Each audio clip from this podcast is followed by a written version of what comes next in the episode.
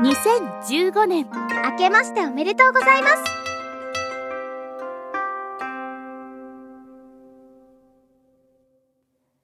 昨年2月から始まりましたさくらの日本語も、皆様の応援のおかげでさまざまな広がりを見せることができました。ポッドキャストと YouTube での本編、 LINE スタンプにグッズ制作といろいろチャレンジができました。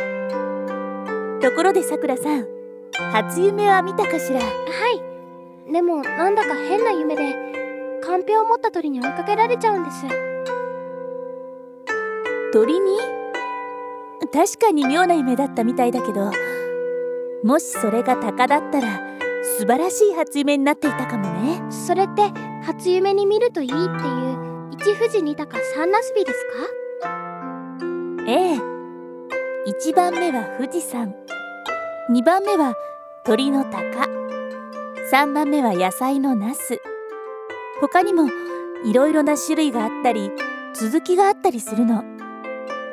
よく知られているのは、4番目が扇の4線、5番目がタバコの5タバコ、6番目は映画の座頭市などで知られている座頭で、6座頭という順番よ。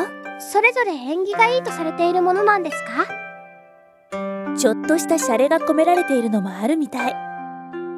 3番目のナスと6番目の座頭というのは、それぞれ表面と頭がツルツル、つまり毛がない、毛がない、怪我をしないらしいの。ああ、笑っていいのかいけないのか微妙なところかも。不思議な鳥の初夢を見たさくらさん、もしかしたら今年は思いもよらない素敵な出来事が起こるという暗示かもしれないわね。ああ、そうだったら嬉しいな。今年も元気に頑張りましょうね、吉野先生。そうね、始めよければすべてよしだものね。はい。昨年は私たちへの活動の応援、大変ありがとうございました。